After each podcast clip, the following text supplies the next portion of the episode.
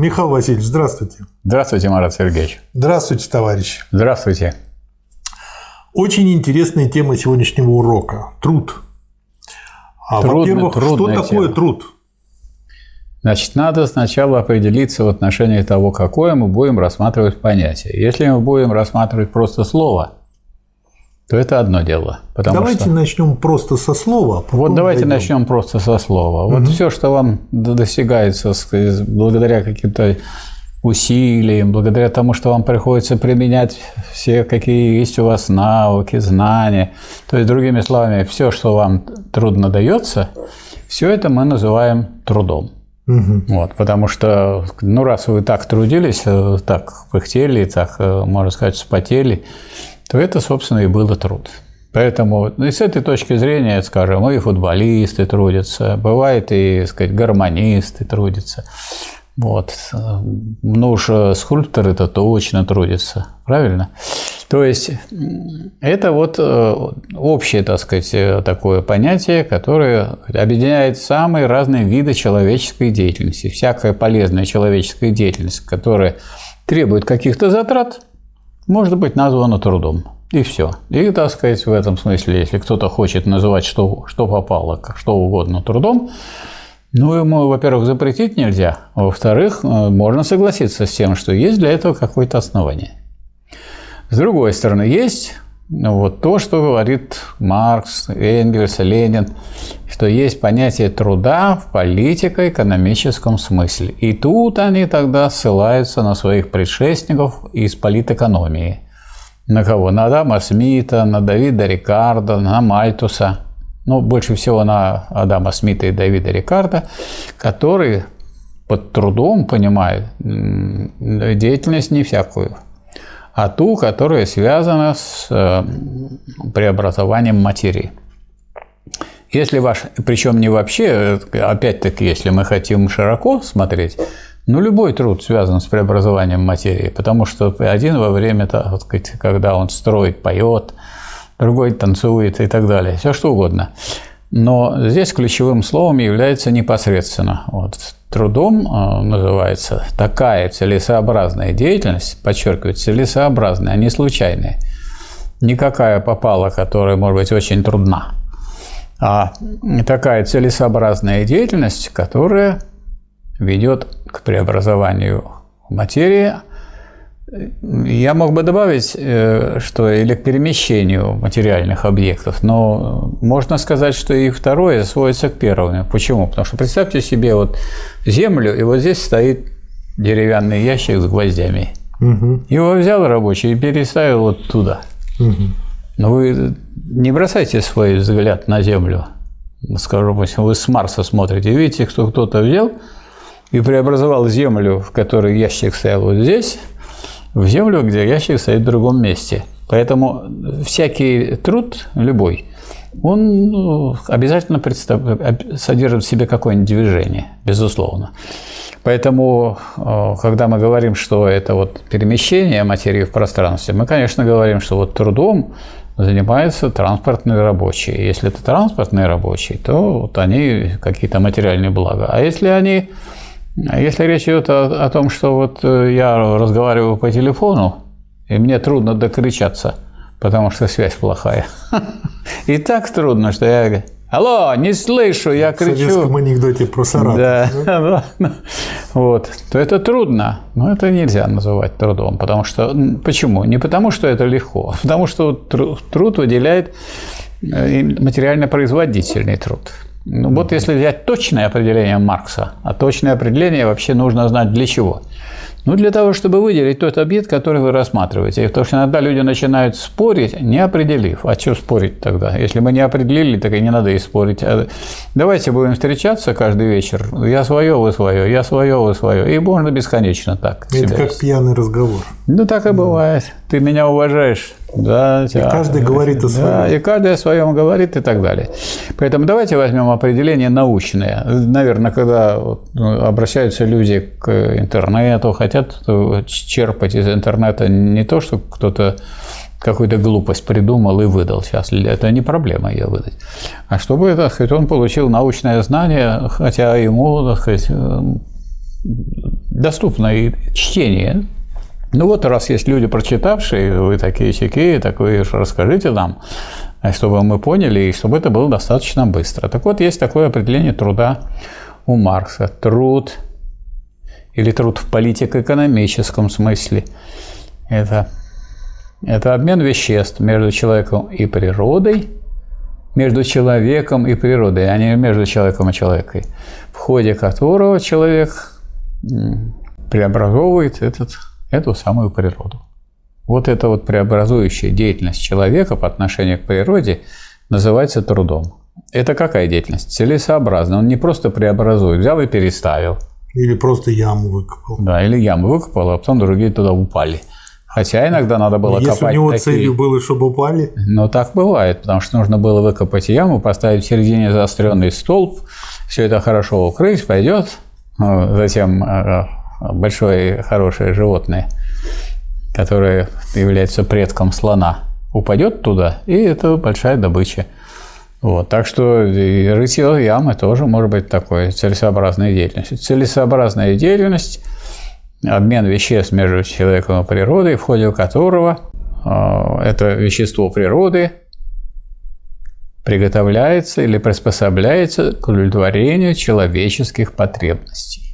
Вот mm-hmm. что важно. Если вы взяли, разбили яйцо на сковороду, а не просто на табуретку, то вы приготовили для удовлетворения своих потребностей, и это вот процесс труда. И поэтому такого труда материально-производительного очень много. И кем бы вы ни были по специальности, там, по основному виду деятельности, вам приходится заниматься материально-производительным трудом обязательно. Или вы подметаете, или вы убираете, или что-то чините.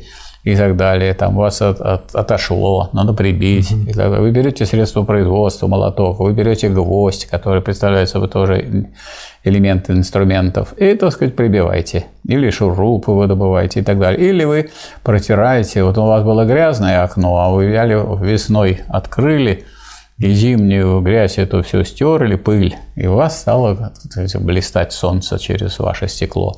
Это что такое? Это тоже материально-производительный труд. Таких людей, которые никакого, никогда и ни в какое-то время не совершают материального производительного труда, нет. И вот тут встает вопрос об основах этого определения. В чем, а почему надо так ухватиться, а вот а я думаю вот по-другому, а я бы предложил бы так. Да вы можете предложить как угодно, но если мы хотим воспользоваться методом исторического материализма, если мы хотим, и если мы поняли, что в основе всей человеческой истории лежит производство и воспроизводство материальных благ, то вы должны производство и воспроизводство материальных благ выделить, а потом уже переходить к таким видам труда, которые связаны уже с использованием этих материальных благ. Потому что я сижу и читаю книгу, я использую это материальное благо. А люди печатали эту книгу, они ее переплетали, эту книгу, они склеивали эту книгу. Это материально-производительный труд, а я сижу и читаю. То есть мы для чего выделяем этот материально-производительный труд? Не для того, чтобы сузить, или не для того, чтобы, так сказать, себя, так сказать, поставить, чтобы, дескать, а вот мы знаем, что труд – это не просто целесообразная деятельность, а деятельность целесообразная по удовлетворению человеческих потребностей, по производству материальных благ. И их перемещению, которое сводится тоже к тому же самому производству. А если вы хотите говорить о том, что трудно, а все трудно, во-первых, и жить трудно. Знаете, как сейчас трудно стало жить? И денег нет. Особенно не... лентяйствовать сложно. Да. Это самое сложное. Да, занятие. Попробуйте вы все время лентяйствовать. Потом это будет это уже трудно. Это потом уже мука будет. Потому что человек, так сказать, это, это каторжное. Это же общественное животное, трудящееся, говорящее, разумное. Если вы труд отсюда изымете, то вы уже будете не вполне человек. Поэтому вот эти люди богатые, которые кичатся тем, что у них много долларов, там, у них много миллиардов есть, они не вполне люди. Почему? А потому что они не соответствуют определению человека. Хорошо. Михаил Васильевич, тогда следующий вопрос. Принято делить труд на умственный и физический. Тогда с этим как? Что такое умственный труд, что такое физический ну, труд? Ну, будем считать, что это вот деление, оно в каком-то смысле упрощение. Почему? Потому что если мы говорим об умственном труде, то нет такого умственного труда, который не связан был бы с какими-то физическими усилиями. Ну, вот у вас толстая книга, так эту толстую книгу и достать тяжело. и листать ее надо, и держать ее надо все время, и так далее. То есть, по крайней мере, переносить ее надо, таскать. Вот, скажем, даже дети, которые сейчас ходят в школу, даже их деятельность – это учеба, а не труд. И все равно они в ходе этой учебы несчастные или сами бредут под, под такими тяжелыми рюкзаками, либо их бабушки там, или родители тащат. Поэтому это другой уже вопрос. Это вопрос в том, что всякий, всякая деятельность человека, она содержит много разных элементов. И там есть умственные усилия. Если умственных усилий нет, вы не будете хорошим рабочим, и не получится у вас никакого труда. А вообще может быть какой-либо труд без умственных усилий? Не может. Ну, раз я это целесообразная деятельность, так надо цель поставить и к ней стремиться. Это значит, надо, надо все время соображать. Голову, надо, да. Поэтому вот умельцы народные, которые хорошо соображают, они не просто делают какую-то вещь, они еще ее делают с изыском, сказать, с выдумкой, и, и они продвигают нас вперед. Угу. Вот, так что, так что и наоборот, если вы возьмете деятельность умственную, но обязательно что-то делают, какие-то вещи. Ну, я уже вот говорил о том, что скульптор – самый вот яркий пример.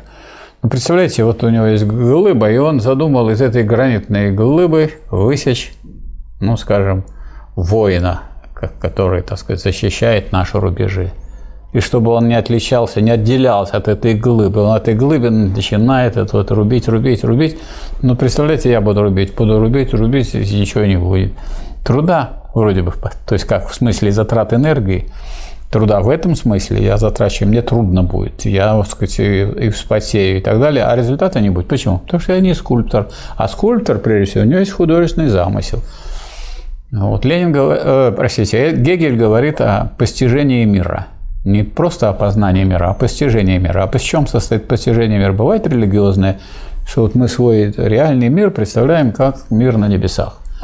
Поэтому долго жило человечество с такими представлениями, и они как бы одухотворяли его жизнь и деятельность.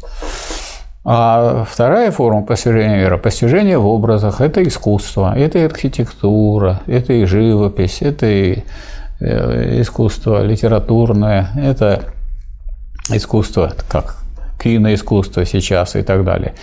И здесь образ самый важный, здесь перевод не нужен. Но смешно, вот, скажем, переводить музыку. Музыку никогда не надо переводить, и картину не надо переводить. Название нужно переводить, можно.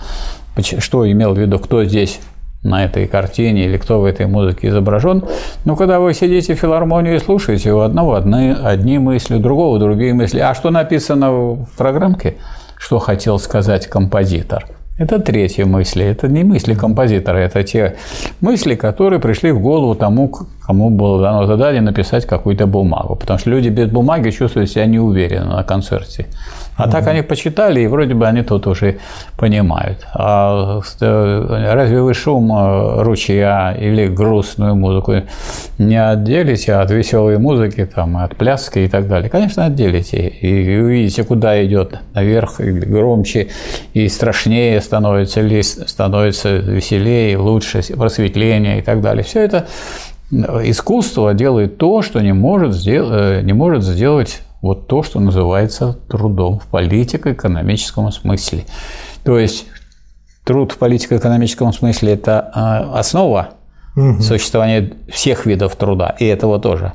А вот труд уже в сфере искусства, в сфере да, духовного творчества, он на этом базируется, потому что для того, чтобы не умерли композиторы, артисты, врачи, нужно учителя, есть, пить и одеваться, одеваться. И, да, и находиться под крышей. Угу. Поэтому обязательно это. Вот поэтому мы и выделяем. А тот, кто этого не выделяет, это его дело. Он просто не может пользоваться принципом исторического материализма и не может понять, почему делятся вот разные стадии развития человечества на общественно-экономической формации. Михаил, в связи с этим два вопроса. Если я правильно понял, несмотря на то, что скульптор очень много работает молотком и зубилом, он при этом занимается умственным трудом. Ну, можно так сказать. Потому, почему? Потому что у него большие очень усилия физические, а э, вся трудность работы скульптора состоит в том, что вот созданный им образ, вообще он должен быть талантливым человеком, он должен создать такой образ, который поразит тех, кто будет потом смотреть. А рабочий, который работает на станке с ЧПУ, который больше, может, уже даже занимается программированием, то есть имеет да. инженерные навыки, он, как это ни странно, больше занимается физическим трудом. Ну, он больше занимается физическим, но он же трудом занимается. А тут угу. целесообразная деятельность. Поэтому угу. одну и ту же цель, вот иногда приходят инженеры и долго с рабочим объясняют, как вот это сделать. Потому что чертежи уже сделаны. Не только вот инженеры подумали, уже и проектировщики, и чертежи есть. Рабочий говорит, нет, это не пойдет, это не получится, это вот сломается, надо вот переделать, надо переделать чертежи и так далее. Потому что те люди, которые занимаются практическим воплощением чертежей, они разбираются в том, как лучше, значит, вот спроектировать, чтобы это пошло в производство и дало нужный результат. Потому что результат понимает и тот, кто принес проект или уже чертеж, и тот, кто будет это реализовывать. И понятно, что любой человек, который трудится, чем бы он ни занимался, он обязательно имеет, так сказать, какие-то умственные усилия. Поэтому в этом смысле можно говорить о людях преимущественно умственного труда и преимущественно физического труда, строго mm-hmm. говоря. Понятно.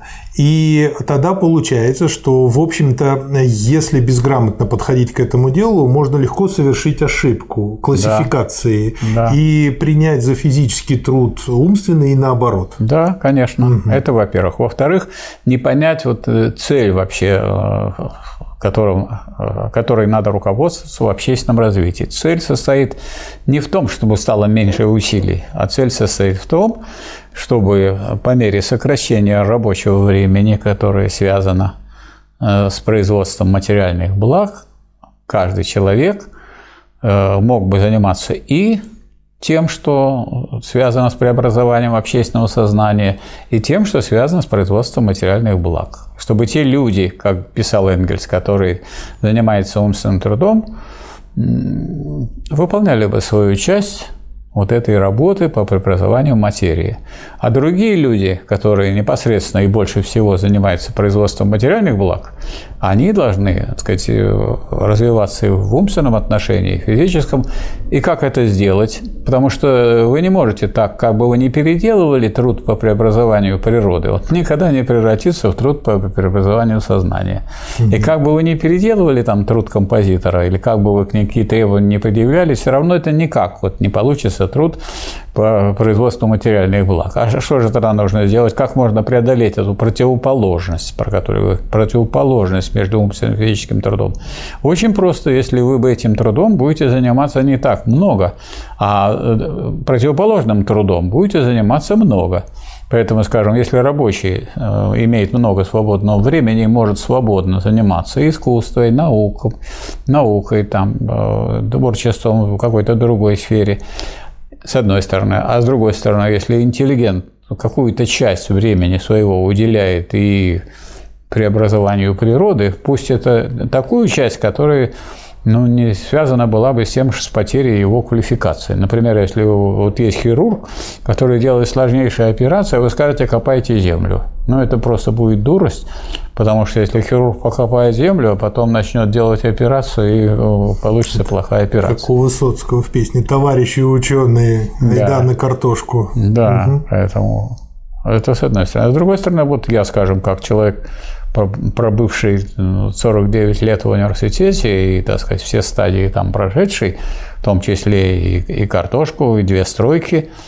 Вот, и, так сказать, ну, по крайней мере, я, так сказать, понимал, как добывается картошка и как на тачке перевозить бетон. И как это, не, когда ты его перевозишь, не сковырнуть эту самую тачку и не вылить весь этот бетон, и самому не, не ушибиться, и другого не ударить. Правильно ли я понял, что по мере развития технологии получается возможность выполнять ту же работу рабочему за меньшее время, да, за меньшее время да, и да. с лучшим качеством. И в свободное и время заниматься. У него появляется вот это свободное время. Оно всегда благодаря не... этому. Да. Ну, я имею в виду увеличивается, увеличивается по мере развития. Увеличивается, да. Вот. Но а, вот тут вот очень интересный тонкий момент. Многие могут подумать, что благодаря этому автоматически наступит социализм, а потом полный коммунизм. Не наступит. Если я правильно понял, то развитие технологий, оно создает возможность. да, базу для этого. Совершенно верно. А вот как использовать эту возможность? Первый вариант. Если рабочие будут бороться за то, чтобы увеличивать свое свободное время, а свободное время – это не праздное, это время для развития. Для свободного, свободного развития всех членов общества. Да. Вот. Если они будут за это бороться и успешны будут в этой борьбе, тогда это время у них будет увеличиваться и постепенно выравниваться будут. Так. Да, причем и... это как бы само собой разумеется, угу. что вот выросла производительность труда. Раз она выросла, значит, можно то же самое количество продуктов сделать за меньшее время. Да. Казалось бы, первый вывод такой элементарный, который приходит, если это люди сами, сами рабочие руководят своим обществом, своим производством, они раз и сокращают. А, а если приходит... руководят капиталисты, ему а... приходит мысль сделать больше. И тут капиталисты даже не сделать противоположно больше. Будут э, настаивать на том, чтобы он больше выпускал и, продукции. И даже если не выпускать больше продукции, он как увидит, что значит это же количество продукции, больше не продать, допустим, его. Можно меньше платить. Нет, можно сократить этих людей. Сократить, и меньше все. Платить. И вот эта самая угу. безработица, она является странно. Угу. Все время растет производительность труда.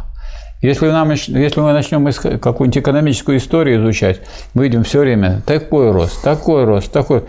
И все время есть лишние люди. Как, откуда они могли взяться? Ну, это вот в первом томе «Капитала» Маркс в конце показывает, что нужна резервная армия труда, чтобы за вами, которые вот работают непосредственно на рабочем месте, были бы другие люди, которые готовы заступить вместо вас за меньшую плату. Угу. Вот тогда капиталистам удается держать на низком уровне, на уровне стоимости рабочей силы.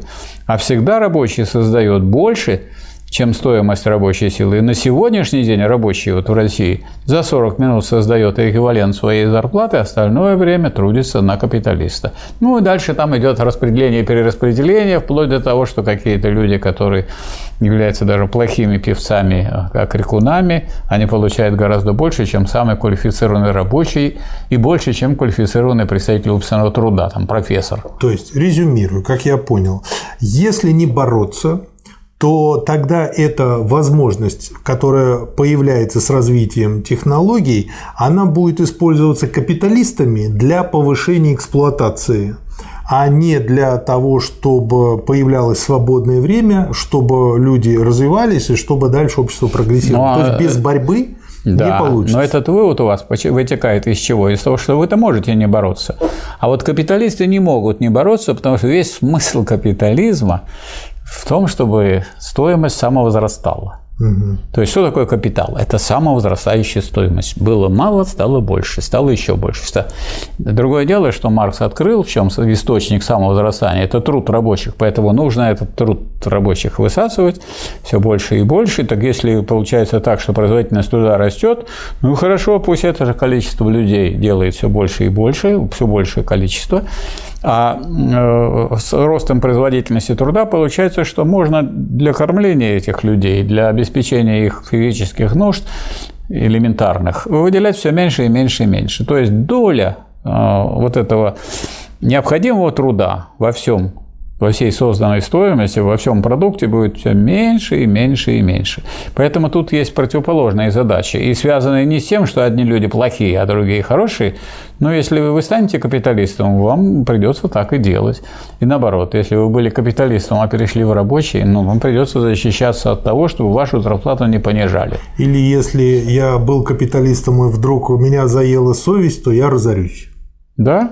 Угу. Даже если у вас совесть не, не, не заела, а вы стараетесь вообще социализм делать, как Роберт Оуэн, он все равно разорился. Рано или поздно. Разорился, угу. потому что, а потому что есть конкуренты, конкуренты этих задач не ставят, и поэтому у них получается продукт дешевле. А раз продукт дешевле, то, как вы понимаете, кто выигрывает на рынке? Это же на рынок все выносится. На рынке выигрывает тот, кто сделал более дешевый продукт.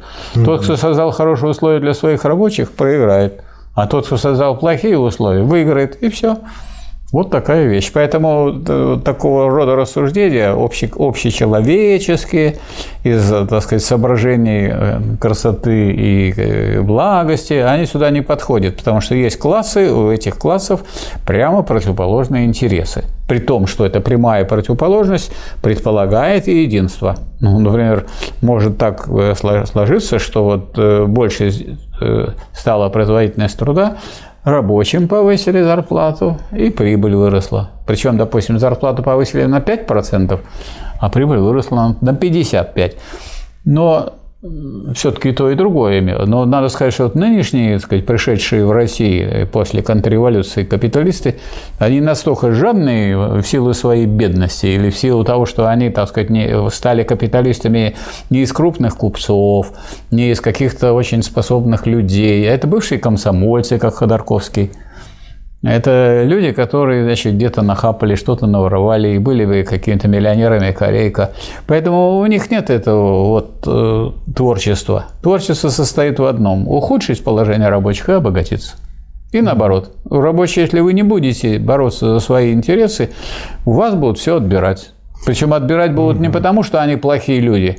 Ну, если он капиталист, он что должен делать? Он ну, самовозрастающую стоимость должен обеспечить. Как увеличивать стоимость? Любыми средствами менять это соотношение между заработной платой рабочих и прибавочной стоимостью, которая выражается в прибыли. Можно еще тогда сформулировать и так, что целью борьбы рабочих является увеличение свободного времени? Можно, но можно сказать, что целью борьбы рабочих сначала является уничтожение эксплуатации. То есть не должно быть, так сказать, чтобы имелись эксплуататоры, задача которых состоит в том, чтобы не трудясь получать. То есть кто, кто это такие? Это люди, которые получают не трудясь. Это как один из но этапов это, этой это как борьбы. Один из или угу. моментов, я бы сказал. Да. Это то, что сразу делается. А цель борьбы рабочих, конечно, состоит, во-первых, не только в том, чтобы они развивались, а у них, у рабочих, стоит цель, чтобы все развивались, все члены общества. А для развития всех членов общества никому не надо быть эксплуататором. Угу. Вот, потому что как же вы можете развиваться? Вы просто как хищник тогда развиваетесь. А как угу. член общества будете развиваться, если вы будете тоже работать. Поэтому, а кто не работает, тот да не ест. То есть, значит, цель увеличения свободного времени, первая задача – это уничтожение эксплуататоров, а вторая задача, когда уже есть у нас социализм, мы дальше продолжаем бороться и, и при социализме за увеличение работы, свободного времени. В соответствии с той целью, которая была поставлена в первой и во второй программе, социал-демократии или Российской коммунистической партии, которая соответствует вообще основному экономическому закону социализма – обеспечение благосостояния и свободного всестороннего развития всех членов общества, никого не исключая. Mm-hmm. Но и инвалиды должны развиваться, и дети должны развиваться, и старики, и молодежь. Все должны развиваться, и трудящиеся, и рабочие, и крестьяне. Там. И чтобы у каждого было достаточно этого свободного времени для свободного всестороннего развития. Да, потому что mm-hmm. свободным временем и называется время для свободного развития. Вот если мне выделили время, а я бутылку водки взял и тупо ну, смотрю, как кто-то время. Кого-то. Это время у меня освобожденное от производительного труда, но в свободное оно не превратилось. То да. есть у меня могло быть вот столько свободного времени, а стало вот столько. Я потратил его не туда. Да, истрачено. Время истрачено. Это как дети богатых родителей могут накопленные деньги да, растратить. Рас... Да, и все. Да, и все. Хорошо. И еще один момент, который, на мой взгляд, очень важен. То есть получается, что из вот этого определения труда производительного и выводится, объясняется, почему... Собственно говоря, пролетариат является тем классом, улучшая положение которого мы автоматически улучшаем положение да, всех. Потому что он находится в основе общества угу. и своей задачей ставит не улучшение только своего положения, как угу. делает капиталист, а свои задачи ставит. Эта задача везде написана, и он всегда ее решает. А иначе ему и не подняться. Потому что он поднимается при помощи интеллигентов, mm-hmm. при помощи тех, кто помогает ему бороться. В том числе и при помощи некоторых капиталистов, которые mm-hmm. финансируют даже борьбу. И мы знаем эти случаи. В том числе и при совершении декабрьского вооруженного восстания. То есть... Рабочий класс не может улучшить своего положения, не поднимая, так сказать, все общество. А вот все остальные могут улучшить свое положение, а положение рабочего класса может остаться по-прежнему плохим. Угу. То есть вопрос не в том, что вот он хороший, люди такие хорошие, рабочие. Нет, это так неправильно ставить вопрос. Он по своему объективному положению, в это положение кто встанет, тот будет заинтересован в том, чтобы все общество развивалось. Ну, это, наверное, как машинисту поезда. Да. Если машинисту комфортно, у него достаточная квалификация, у него и все рычаги управления поездом в порядке, то, скорее всего, он приведет поезд по назначению. Вот. А если что-то будет не так, то если он не приведет, если он не приведет по назначению, то он больше не машинист. И это тоже. То есть он машинист только тогда, когда он решает задачи не своего продвижения. Он взял, отцепил быстренько этот самый свой локомотив и быстро-быстро уехал. Ну, он, конечно, машинист, но уже машинист не поезда. Сам себя машинист. А он машинист локомотива. Да. То он будет все равно машинистом, но вот такой. Да, сам а я думаю, был машинистом, так сказать, скорого поезда или красной стрелы. И вот пролетариат, хочет он или не хочет, но он не может отцепить поезд не от может. себя. Не может. Вот. Что... И он единственный, по сути дела, да. такой класс. Потому что он должен привести, как говорится, на своем поезде материальные блага для всех. Либо... Либо он не будет рабочим. Всё. Ну, либо общество будет деградировать. Деградировать, да. Оно и деградирует. Ну, вот сейчас мы наблюдаем. Ну, какой рост у нас материального производства? Да где-то близкий к нулю. Ой, сейчас придумали фразу «нулевой рост», Михаил Васильевич. Гениальная фраза. Нулевой рост, это да, красиво, нулевой рост. Да. Хорошо. На мой взгляд, очень хорошо разложили все по полочкам, и стало все намного понятнее. Это, я думаю, нам поможет в дальнейших уроках. А я вспомнил такую шутку, как один товарищ говорит, такой, говорит, вот такая аудитория попалась вот, студенческая, я раз ему объяснил, не понимает, два объяснил, три, четыре, пять, на шестой раз я уже понял, а они все равно не понимают. Да, бывает. Бывает и такое. Бывает. Спасибо, Михаил Васильевич. Пожалуйста. Спасибо, товарищ. Спасибо.